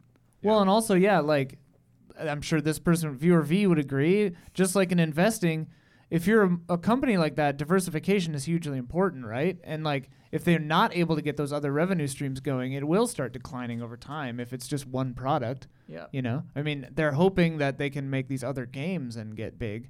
You know, with their Counter Strike and their whatever, but yeah. Yeah, stop selling me SNL skits when FIFA makes more fun money than League of Legends. Was that include? That wasn't. In, that was just including EA's FIFA, right? Yeah, that was just FIFA Yeah. and Ultimate Team. I think is a huge part of why FIFA. It's which is gross. It's look, none of this is good. What's Ultimate Team? Ultimate Team is the booster packs. Oh, oh. It's The the- microtransaction yeah, stuff, yeah. it's it's their it's oh oh. Well, so Ultimate Team gives me the heebie-jeebies. One of the only, uh, I think the only time I've ever been hacked on anything, any account I've ever had for some media thing. Ooh, baby. I got uh, yeah, my my uh, 360 profile got hacked, and then I got it back. Like a couple days later, I called them right away, and they were like, "All right, everything's restored." And like, so got a new password and like signed in, and they was they were like, you know, there, there's all my packs from FIFA, and I was like, it was I was oddly because there was not a lot of damage at the end of the day. I was obviously I was kind of like I'm kind of like flattered, you know, that like I'm I'm a part of this fun craze, you know. No, I don't know. I don't know. You were flattered that Flattered to be on the That they black chose market. me, yeah, to be a part, you know. this is not an they invitation felt- to hack. They felt that my, my account was important enough to help them with their dreams don't of think that's what creating the the, hell- ultimate team. I hope they did. I hope their team was indeed the ultimate. Uh, well, it sounds like you get to keep the players, man. Those are your players now. Yeah, but it's fi- it's like four year old FIFA game. Yeah, that's the thing. Is that gotta like keep on in 'em the year going. too, man. You got it. Yeah. It's now time for love and respect.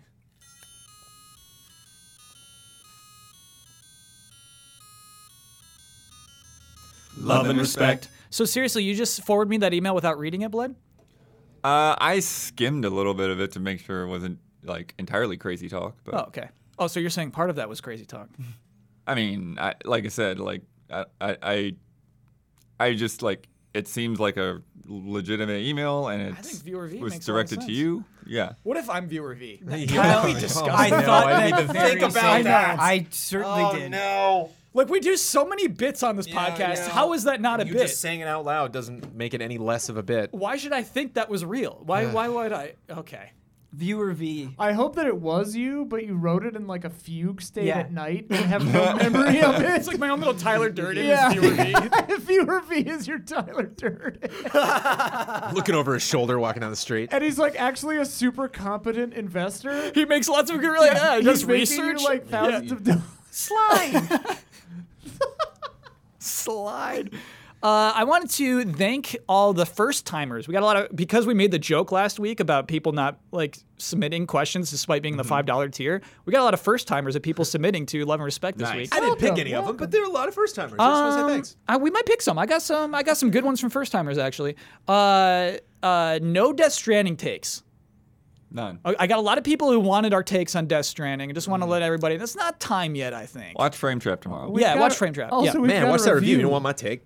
What's I up? don't want my take. After you got that review, Well, that's the thing is, it's not I got discussed. second class takes. A lot of people want like your your podcast takes for Death Stranding. You know what I mean? Like not like the let's discuss the game that will be on Frame Trap. Yeah. Well, Well, Is it if- going to be the whole episode too? It's not going to be the. I mean, you never know exactly how a frame trap is going to go until you get there. But Yeah. there will be, you know, Ian and Huber have played through the entire game in addition to myself. So you'll you'll have three people who have played through the game talking about it. Yeah. Also, we're filming our spoiler mode on Tuesday, So so that'll happen next week. Sometime. c- c- If you're f- if you're thirsting for Death Stranding discussion, it's coming. it is coming. Th- like, We're embargoed until Monday. We can't talk about like the end. do you think? um that's what it is, though. Like people just want the hot takes. Is, oh like just the, yeah, just they the want the hot knee-jerk- takes. Yeah, the knee-jerk on both reactions. sides. Yeah, there's a lot of hot take wanting, and uh, I, I can't do it this week. I just I can't I can't do it. The hot Yeah. take is that there is no hot take. oh, they're hot Oh, takes. don't I, I said n- no. I said no. Oh, you know what? I do have a Death Stranding one though.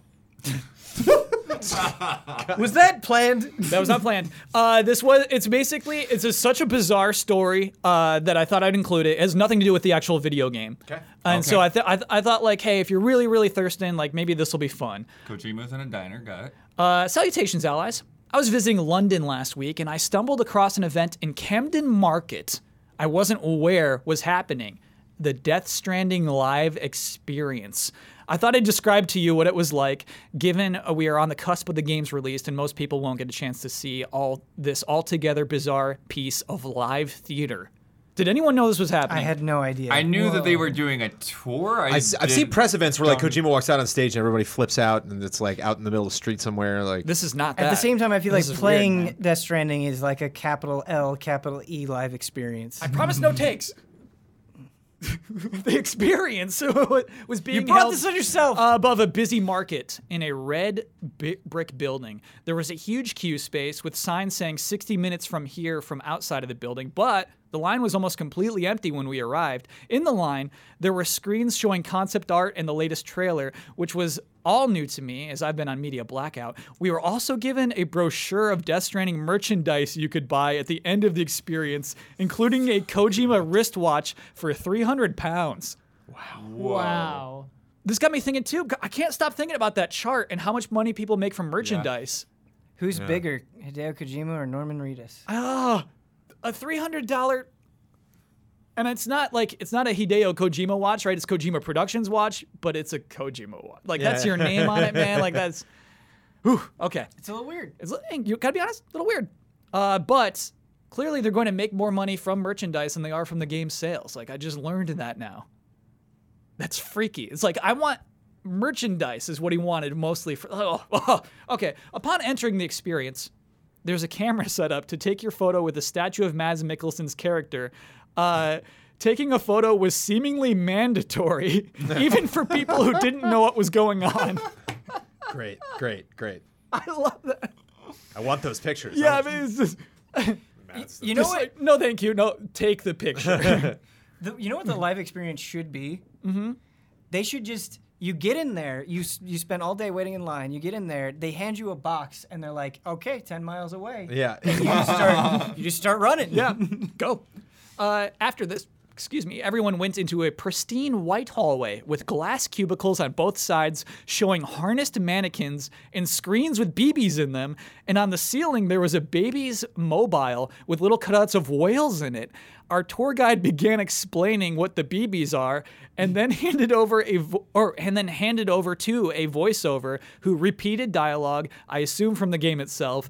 Then the lights started to flicker, and our tour guide said, "Um, control, we're having power issues in room one. over." Oh boy. Obviously, we all took this very seriously. Our guide told us that we were locked down in here until the issue was fixed, after which the mobile began moving on its own accord and the lights in the room went red.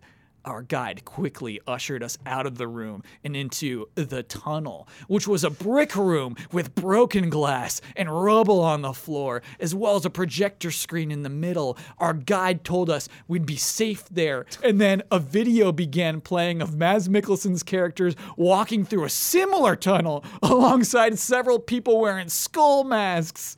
During this video, smoke began to fill into the room, and two people wearing those skull masks and wielding rifles creeped into the room, getting up close with all the visitors. My partner only noticed one of them turning and getting startled by the other being right in her face. She screamed, causing the skull masked man to break character laughing. After this was over, we were led to the gift shop with no explanation.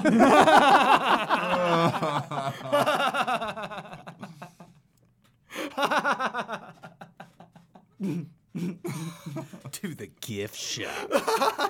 I want seriously now that now that October's over, I think they're actually running them for like another week or two. But uh, uh, I- I want people to write in like experiences from Halloween Horror Nights, at Universal Studios, and you know, and I want Kyle to then read them. Yeah. I like this genre of like haunted house, you know, like bu- you know book reports But a read by haunted Kyle house Bossman. where you get the merchandise brochure first. of course, and then the mandatory gift shop photographs. after. Uh, uh, uh, so you get a print. They print out your photo with you and Maz. They pin, they print that out for you. good. Uh, and then apparently Kojima was there the day before, uh, stayed the experience six hours signing things and taking photos, which is cool. Um, hope you enjoyed ab- uh, hearing about my experience. I'm still as clueless about this stranding as I was beforehand. Love and respect, Alex McMillian from Northern Ireland. Fun story, thank you. who's funding all this? Kojima Productions, Sony, both? I wonder. I wonder too, man. I 'Cause the gotta more think Kojima that's all Koji money's in Pro. this, the funnier it gets. you know? Yeah.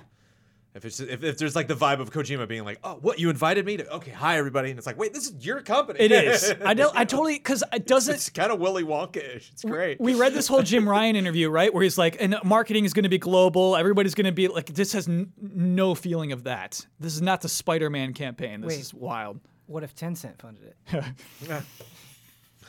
Then I'm not doing a thing. Uh, The watch is pretty good looking. Well, kind of. explain the watch. Uh, okay, it's um, white, mostly. The the uh, what is the band is white silicon. It says from sapiens to ludens on it, which which I know what that means because I've played the game. But like, uh, Oh boy, I'm rolling my eyes. no, no, no, I didn't mean it like that. But uh, and then the face is white with a black horizon canted at a probably 25 degree angle, and it has three circles, two of which are gold, and then it has the logo but tilted to fit the horizon. So the watch looks like it's tilted sideways, even though the numbers are all correct. How many U.S. dollars is that? 325. Okay. It's a limited edition product, available only for pre-sale until, and shipping is expected in mid-July. Unclear if it's the coming July or Whoa. the past July. You know what I feel uncomfortable about? I feel like I may have sold one of those. I feel like Ian, we may have just By sold one of those mentioning watches. it, yeah, yeah. I almost during this portion, I almost bought a Fragile Express T-shirt because it just made me remember that I maybe wanted one. But then Oh, I know, looked it's at it and probably I, a cool shirt. I didn't too. hit. I didn't hit buy. I would encourage you to hit buy. Okay, I'll do it. All right. Uh, let's test the panel's knowledge. This, this is a hard Okay. game. This is a hard game. Hey, allies. With so many big moves and stories constantly happening in the industry, I thought it'd be fun to play a game to see how well you remember these events. Mm-hmm.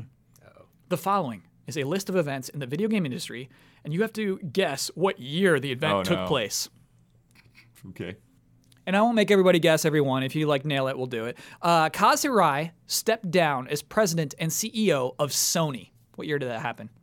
20. You got the 20 right. Yeah. yep, yeah. 2009. 2013. Was that later? 2017? 2018. It was just last year. Oh, really? Yeah. Oh. Yeah, yeah. He's not as We're off to a vocal as terrible start. I I thought that was a long time ago. Uh, Yeah, he Cliffy, moved from PlayStation to be over all Yeah. of Sony proper. all of Sony. and then it wasn't that, it was only like three or four years that he was like Sony CEO, I feel like. Uh, Cliff Blazinski's studio, Boss Key Productions, was founded in. Uh, 2017. 2015. 2013. Oh, it's a tie. 2014 is the Oh, answer. 14, okay. Ah. Yeah, that's good guesses, though. Square Enix acquired IDOS Interactive. Twenty. This is such a hard one. 2009. Ooh, Ian, you nailed it. Whoa, really? Yeah. Nice. Bullseye. What made you get that? Just came to me. I don't know. Oh, Okay. Hey, if it just came to you. Fragile Express. just Right, popped Alex? in there. I didn't buy. You the gotta shirt. click buy now. All right, fine. Uh, the first gameplay for The Legend of Zelda Breath of the Wild was shown at the Game Awards in this year. 2016. No, 17. 16's when the Wii. 2014. So Switch came- 20, Wow. 2014. 2014 is the answer, yeah. 2014. Yep, yep, yep. Uh, Bungie split with Microsoft to become an independent studio. That was this year, wasn't it? No. No, they split with That was Activision, Activision. this year. Oh, right. So this one's wild. This one I cannot believe. This this I should know. 2013. 20, 2012. 2011. 2007. Wait, what? Yeah. Oh, okay. So Right, Reach comes out, and then that's they're done with Halo after Reach. was Reach 2007? No. Yeah, No, it was that was later. Halo It was 3, or- later. Yeah, yeah, yeah. It would Maybe it have to did. be- So this- what? Halo 3 is 2006. I believe Halo 3 is 2006. That sounds right. Man, No, I I'm guess. pretty sure Halo 3 was 7. uh, Ian, we got to fact Okay. check this one. I mean, yeah, it's either six buying or a seven. shirt 'cause it's you either told six me or so. seven. okay, all right. Buy the shirt and then One make website that at a time. make that make sure that's true because that doesn't seem All right. What, what thing am I looking up? Bungie split with Microsoft to become an independent studio. I mean, were they independent and only? Hmm, that seems. I don't know. Yeah. I feel like it's got to be like 2010. The at article latest. that says from fortune.com that says why they're splitting was written in October 5th of 2007. Whoa. That's, That's just a- wild that's stuff, a man. wild one. That's, a wild one. Wow. That's why we play the game. You wow one. Hideo Kojima was awarded the Industry Icon Award at the Game Awards Uh, 2018. 2017? 2016. Ah. That makes sense. Is that Metal Gear Solid 5 year? It was Metal Gear Solid. It was a year after. Oh, okay. Right, because he couldn't come Metal Gear Solid 5 year. Yeah, yeah, that connects. Dang, that's a thirty-nine dollar T-shirt after shipping. Oh, no. God. oh, Kojima wants that money. I have regrets, dude. Gotta get that merch money. Uh, PlayStation PlayStation, me do this. PlayStation 2 is discontinued worldwide. Oh god. Th- yeah, this one's hard too. 2013, 2012. 2013, you nailed it, man. Yes. Ah, I want to get one right. PS4 year, yeah. Um, same year. By the way, our downstairs neighbors, this music is so Yeah. nice. Oh, yeah. Yeah. I don't know if how well it picks up, but man, just Oh, it hearing this picks it up. saxophone. Picks oh, up. it picks it up. Good. Here, I'll try to mic the floor. Okay. Yeah. oh, you actually. Acclaim declared ba- bankruptcy and shut down in this year. Mm, Acclaim. Oh, but then they came back, right? Somebody else like I think I don't like, think Oh, somebody's they fake like came back. came back. operating as them or something. No, no, no. Yeah. You're thinking Two- Atari. Uh, 2006. that's a pretty good guess. I want to say 2004. You nailed it, man. Bullseye. 2004. Nice. Why'd you think that? Burnout. Oh, okay. Burnout going to E EA. Uh, the Xbox 360 was announced by a celebrity on MTV. yeah, Elijah Wood. Ooh, you got bonus points for that. Yep, yep, yep. What was the year?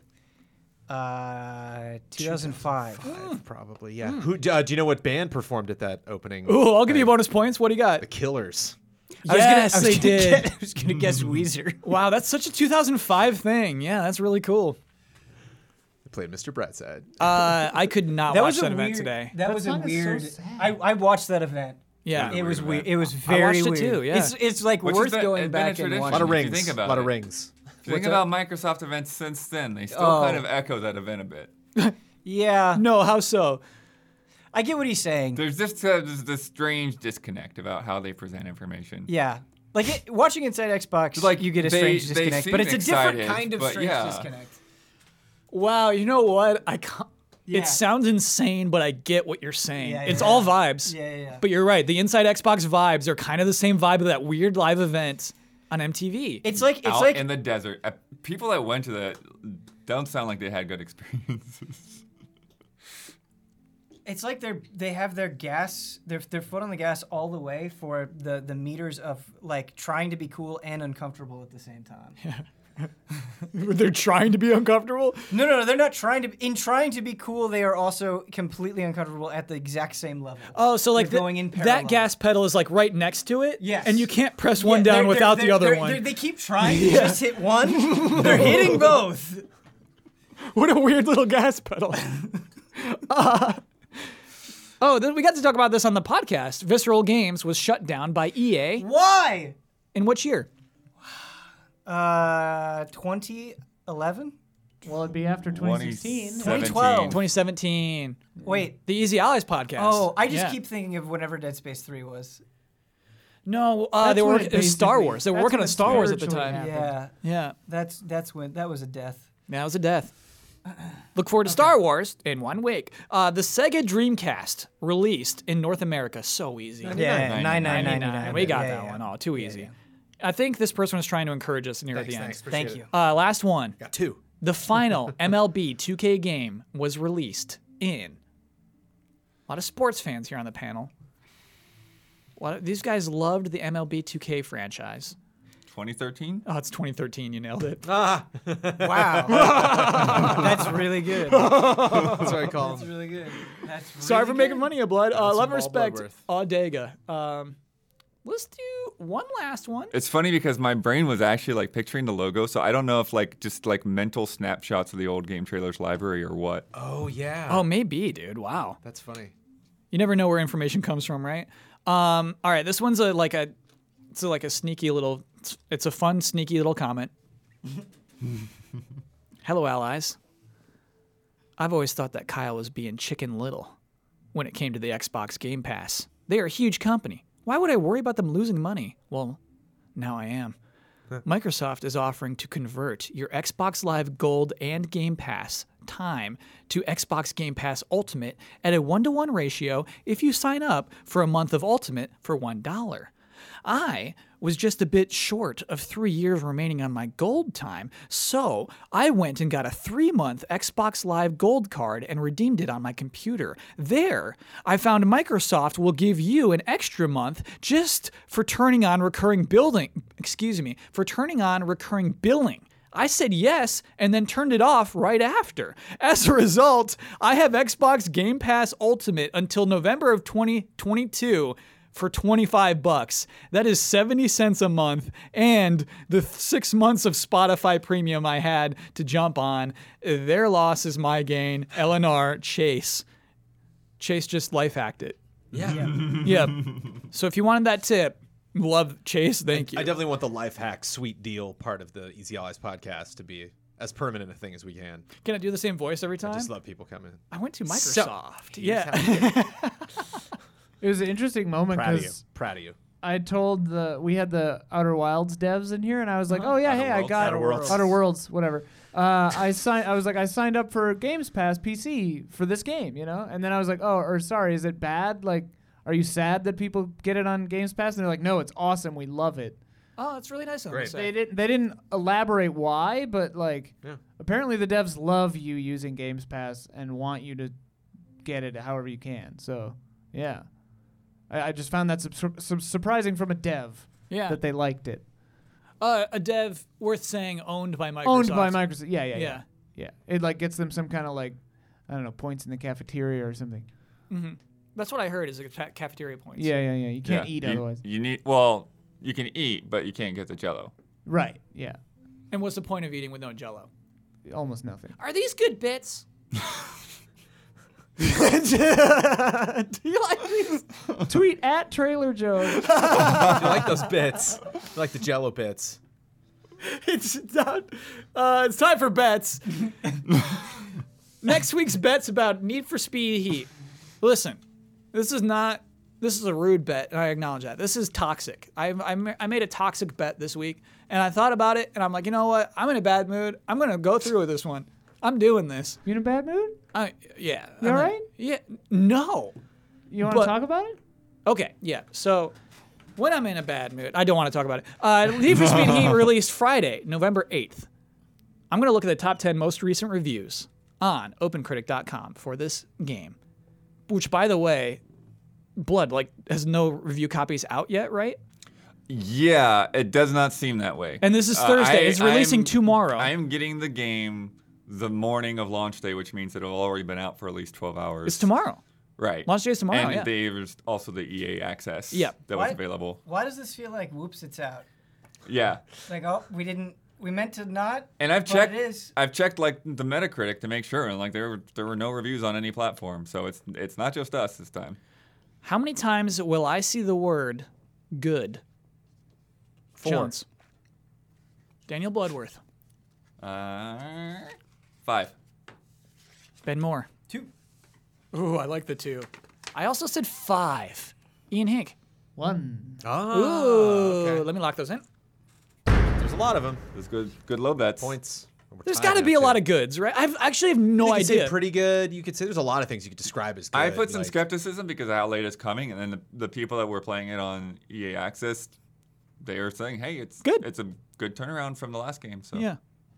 Man, I don't know. I would, like you could say any game, and I have no idea how many goods are going to appear either That's way. that's what I was thinking. Is Yeah. like, is good a word that are, shows up often in a review? Like, I think Right. you would say Yeah. like it handles well, or Yeah. the re- the graphics are startling. You But know, you or can whatever. also Startling bet graphics. on not good. yeah. Yes. Yeah. And you Yeah. can also, Oh, and you know can also just what? bet on just lazy writing. You know, just somebody using the word good to describe everything. How do you end up is selecting good, those? Are this you is just saying good. the top is like whatever shows up is the most recent on? yeah, Open most Critic? recent reviews. Okay. Yep. Uh, last week's bet was about Mario and Sonic at the Olympic Games Tokyo 2020. Uh, that released uh, on Tuesday, November 5th. The bet was about how many seconds into the opening cinematic we'd have to wait for until we get to see Shadow the Hedgehog. People called you out. Oh, because it was already publicly available? Mm-hmm. Yeah, but none of us saw it. No, we, we definitely did. None of us definitely. definitely knew, did not. you know. But they say you could have seen it. I'll give you a spoiler. I didn't win this bet. Don't worry about it. Uh, Jones, you bet 25 seconds. Huber bet 13. Uh, Brad bet seven. I bet eight. Ian, you bet 56 seconds. You watch the intro? You, No. see- you get to see some, um, some uh, not monument. What is the word I'm searching for? Statues? Landmark. Yeah, landmark. You get to see some landmarks of Tokyo. you Great. know? Oh, then you get to see the stadium. and there's a big old balloon of Mario and a big old balloon of Sonic. And then there's a track. And first you see the Mario squad. And then 15 seconds into this trailer, My shows up. Shadow the Hedgehog, babe. My shows up, yeah. Put the kids to bed. My shows up. I wanted to talk about that on the podcast this week. Okay. Is it is is my an inappropriate for children character? Who is this? My It's is a Fatal Fury, right? Who am Yeah. I to say? Like, SNK character at least. yeah, who you know just has a big exposed chest, big fat boobies. Just typing SNK. Yeah. My is the next thing that comes up. Yeah, and so like is that like is that not okay? Can you not put like an E for everyone game and have her in the game? Have, Depends on the have company. any of these games been E for everyone? I bet I bet she's been in one E for everyone game. Sure. Certainly not Mario and Sonic at the Olympics 2020. Anyway, Huber nailed it. He did. Huber did great last week. He had he had great takes. He- into and shadow. Yep. Um, and so Huber is tuned in tune with Shadow as he is, puts the scrappy little pigs, which is me and Jones actually at 23, and Wee! gorgeous gorillas, 24. Gorgeous gorillas have taken the lead for the first time in months and months and months. Jones. Have we ever won? Yes, you he won won, last last year. year. That's why they're the gorgeous Oh. gorillas. And we said that last week. I don't understand what's happening All right. ever.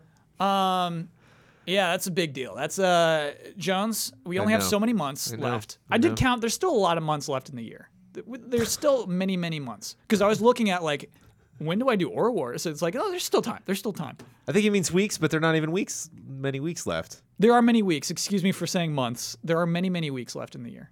What, like six? Yeah, And then we're like all gone for all of that is the Right. thing. Is we got the break coming up. Yeah. Right. We're only got. There's only like four more episodes, But dude. we're- we're Wait, probably let's gonna- count 'em. four more bets. Well, we're Six- six probably weeks is gonna- not a lot of weeks, man. There's five or six, I think. We're probably gonna like pre-shoot some for when most of us are gone. But yeah, the bets are done by the time we do pre-shoots. oh right, Yep. right.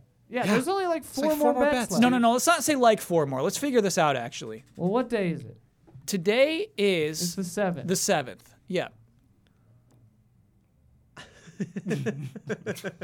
That's yeah. Ian, give me your impression.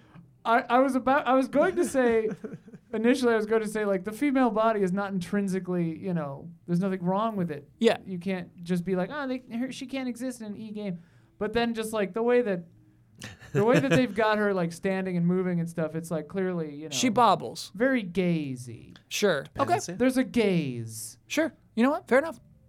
That's the discussion I want to had. We had it. yeah Ian, Saying the, that the and then calendar. Hearing the oh jazz what about the underneath. calendar How many episodes of betting Oh. well do we have today left? is the seventh yes. Then it's the 14th, the 21st, the 28th, the 5th. Um, one moment. And then the 12th. So that's five. Okay. And then like the 19th and s- 26th will probably nineteenth be- we're out. We're not, Yeah. we're, We're going to squeak gone, one in so. there? definitely out on. I think we'll Ian will pre-shoot be out at the those. 19th. Yeah. So what you're telling I'll me be is there's five gone. more bets then. Yeah. I think it's five more bets. Well, here. one, two, Whoa. three, four. Yeah, five, uh, s- five or six. And also, it, no, because there's the Game Awards show. We're going to Oh, yeah. record the podcast right after the Game Awards. We don't know if that's going to be a full panel or not. Yeah. Wow. Jonesy, we gotta s- we gotta lock this down, dude. We can do this. Anyway, if you're interested in more stuff from the Easy Allies, check out patreon.com slash easy allies. That'd be the website you would go to if you're interested in supporting us. Uh, but also you can see a lot of the other stuff that we do because it's not just this podcast. It is reviews. It is other good podcasts. Um, and uh, live streams and all sorts of things. Worth checking that out. Uh, if you give us $5 or more a month, you get this podcast two days early. You get it on Fridays as opposed to Sundays. And you get early access to a whole bunch of other shows other than this one. And you get to submit to Love and Respect. Who's in the Huber seat?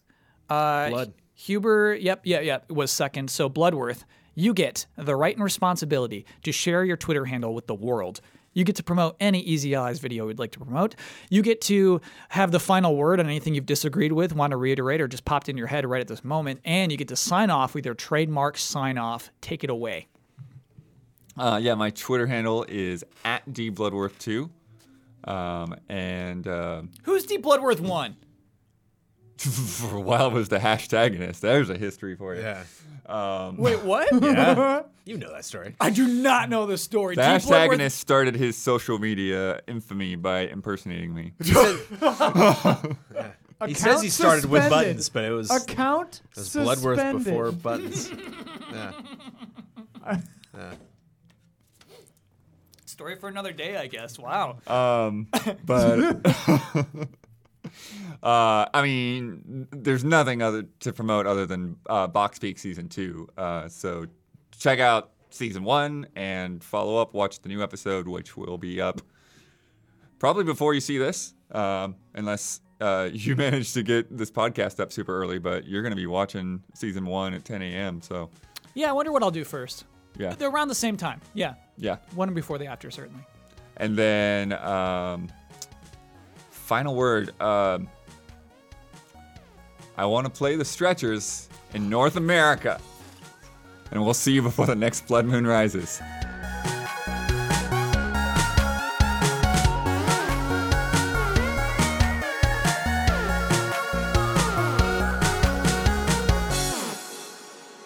What I'm not a humongous fan of is Final Fantasy VII. What I am a huge fan of is marketing campaigns.